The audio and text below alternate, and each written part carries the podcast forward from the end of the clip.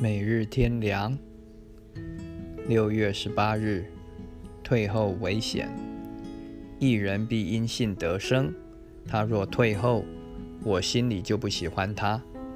我们却不是退后入沉沦的那等人，乃是有信心以致灵魂得救的人。希伯来书第十章三十八、三十九节。人一信主之后，就要一直坚信下去。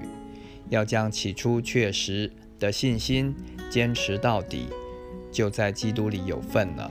希伯来书第三章十四节，必须因信而活，因信走路，因信神的话真实，神的应许可靠，神的命令可畏，而切实遵行神的旨意，最后必得神所应许的一切福分。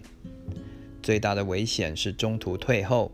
信心软弱、动摇，对于暑天永远的盼望失去兴趣，因着道路艰难而灰心，却回头看世界很可爱，追求现实，专注肉体的需要，稀图苟安一时，这样就退后了，不再走十字架的窄路，而走回随从肉体情欲、贪爱现今世界的。